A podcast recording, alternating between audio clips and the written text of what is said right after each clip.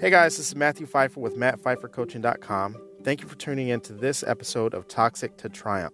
Today we're going to be talking about the new person and the narcissistic or the toxic person's life. Quite often, after people have been discarded, the toxic or the narcissistic person will move on very, very quickly. We're going to take a deep dive into that, and I'm looking forward to having this conversation with you. I will talk to you soon.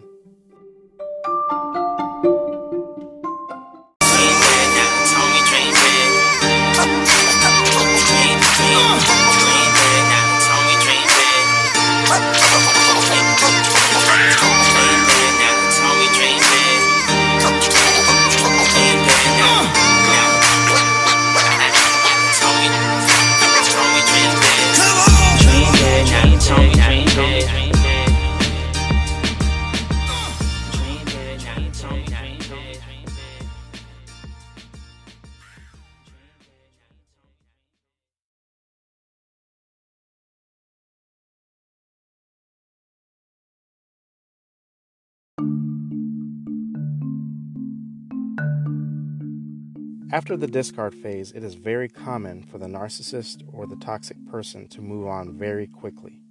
This is not just true of romantic relationships, but you can see this with friendships, workplace environments, and also in the place of worship.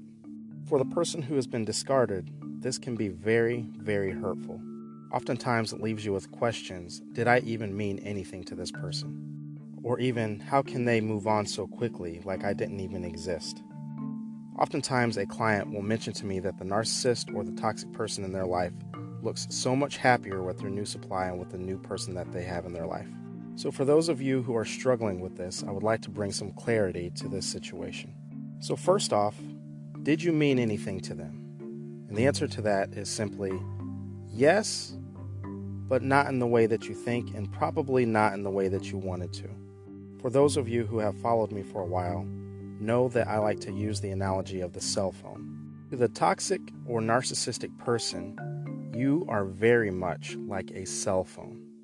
You're an object. You're not a person, you're not a being that you have emotions or feelings or even your own thoughts and ideas. You're a possession. And not just a possession, but you are their possession. And just like when you get a cell phone, when you first get it, you're very excited to have it. It's nice, it's new, it's shiny, and of course, it's much faster than your old cell phone. It processes faster, more memory, nice new features, the camera is better. Quite often, you buy a new case for it, you want to protect it, you'll get insurance on it. But after a while, that newness begins to wear off the phone begins to slow down. The memory doesn't last. Quite often, after the newness starts to wear off, you don't really mind if you drop it every once in a while. You don't really have a problem if it has a couple of cracks and a couple of dings in it. And after a while, you start to see your friends with a new phone, or your birthday or Christmas starts to come up and you start to have eyes for a new phone, or a commercial comes on. And even though you are still using one phone, you start to have eyes for another. The emotional attachment that you had for your old phone no longer exists. And why is that? It's because it's a phone, it's an object. It doesn't have real feelings, it doesn't have emotions, it doesn't have its own thoughts. And that's the way that the narcissist or the toxic person in your life viewed you. The reason why you wanted your phone is to make your life easier and more efficient. And now that that newness is wearing off and it's not as easy and efficient anymore, then it's just time for a new phone. It's time for a nice, brand new, shiny object or a nice new toy. So, yes, while the narcissist or the toxic person was with you, they started to have eyes for another. That may be a new friend, that may have been a new coworker, that may have been a new spiritual leader. But after a while, for them, the newness begins to wear off. So, just as in real life, when it's time for an upgrade, you discard one phone and you pick up the other. And that's exactly what they did with this new supply or this new person. So the question I get often is Are they happier with the new person? Was I the problem? And you have to keep in mind that narcissists and toxic people are illusionists. They will do anything, and I mean anything, to give the impression that their life is amazing and that they are happy, especially to make you feel like they're happy and to make you feel like they've moved on and like they're doing better. And just like when you get your new phone, you're excited. You're somewhat happy. It's a nice, shiny, brand new toy. And that's the illusion that they are giving and they are projecting on social media into you, to your friends, and to your family members. But we can all foreshadow how this story is going to end with this new person or this new supply. But we know how this story is going to end. This new phone is going to end up just like the old phone. It will begin to slow down. It will be dropped. A few cracks, a few dings.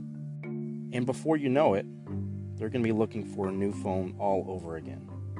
Or the new person, the new supply will awaken to the manipulation, the lies, and the deceit of the narcissist or the toxic person.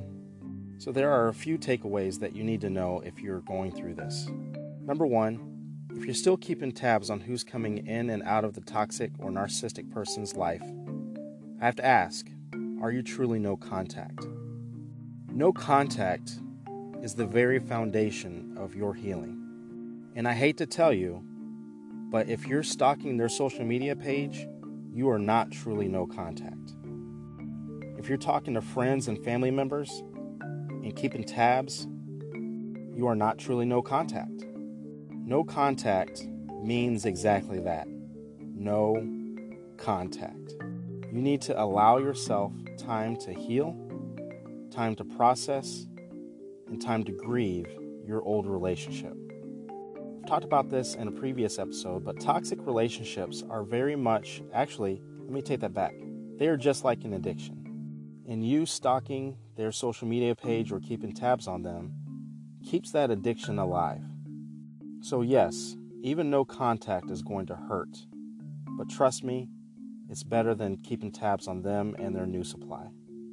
The other takeaway is that at times I've heard of people that are tempted to call or contact the new person in the narcissist or the toxic person's life. Let me just cut to the chase. Don't do it.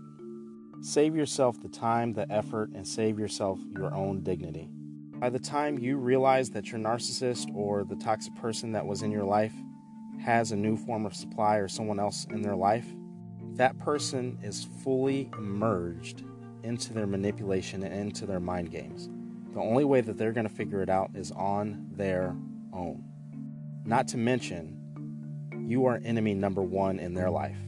And you contacting them is only going to get you even further entangled into the, into the mess of the narcissist and the toxic person. So I hope you found this episode to be helpful. If you have a question that you would like for me to answer in a future podcast, please go to mattpfeiffercoaching.com. Go to contact, send me an email. Just be very, very direct, two to three paragraphs max and I would be happy to answer any questions that, that you might have right here on the podcast. If you would like more information on me, or if you'd like to work with me one on one, you can also go to mattpfeiffercoaching.com, go to products, and select whichever product works best for you. And I will talk to you soon.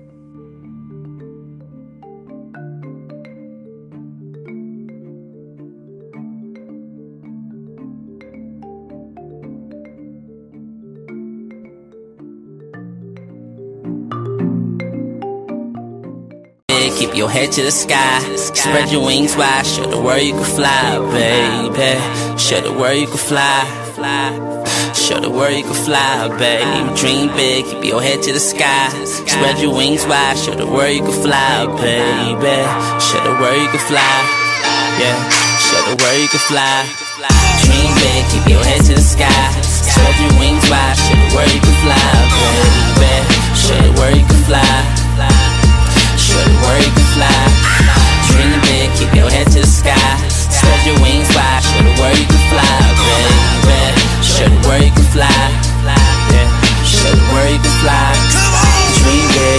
Only dreams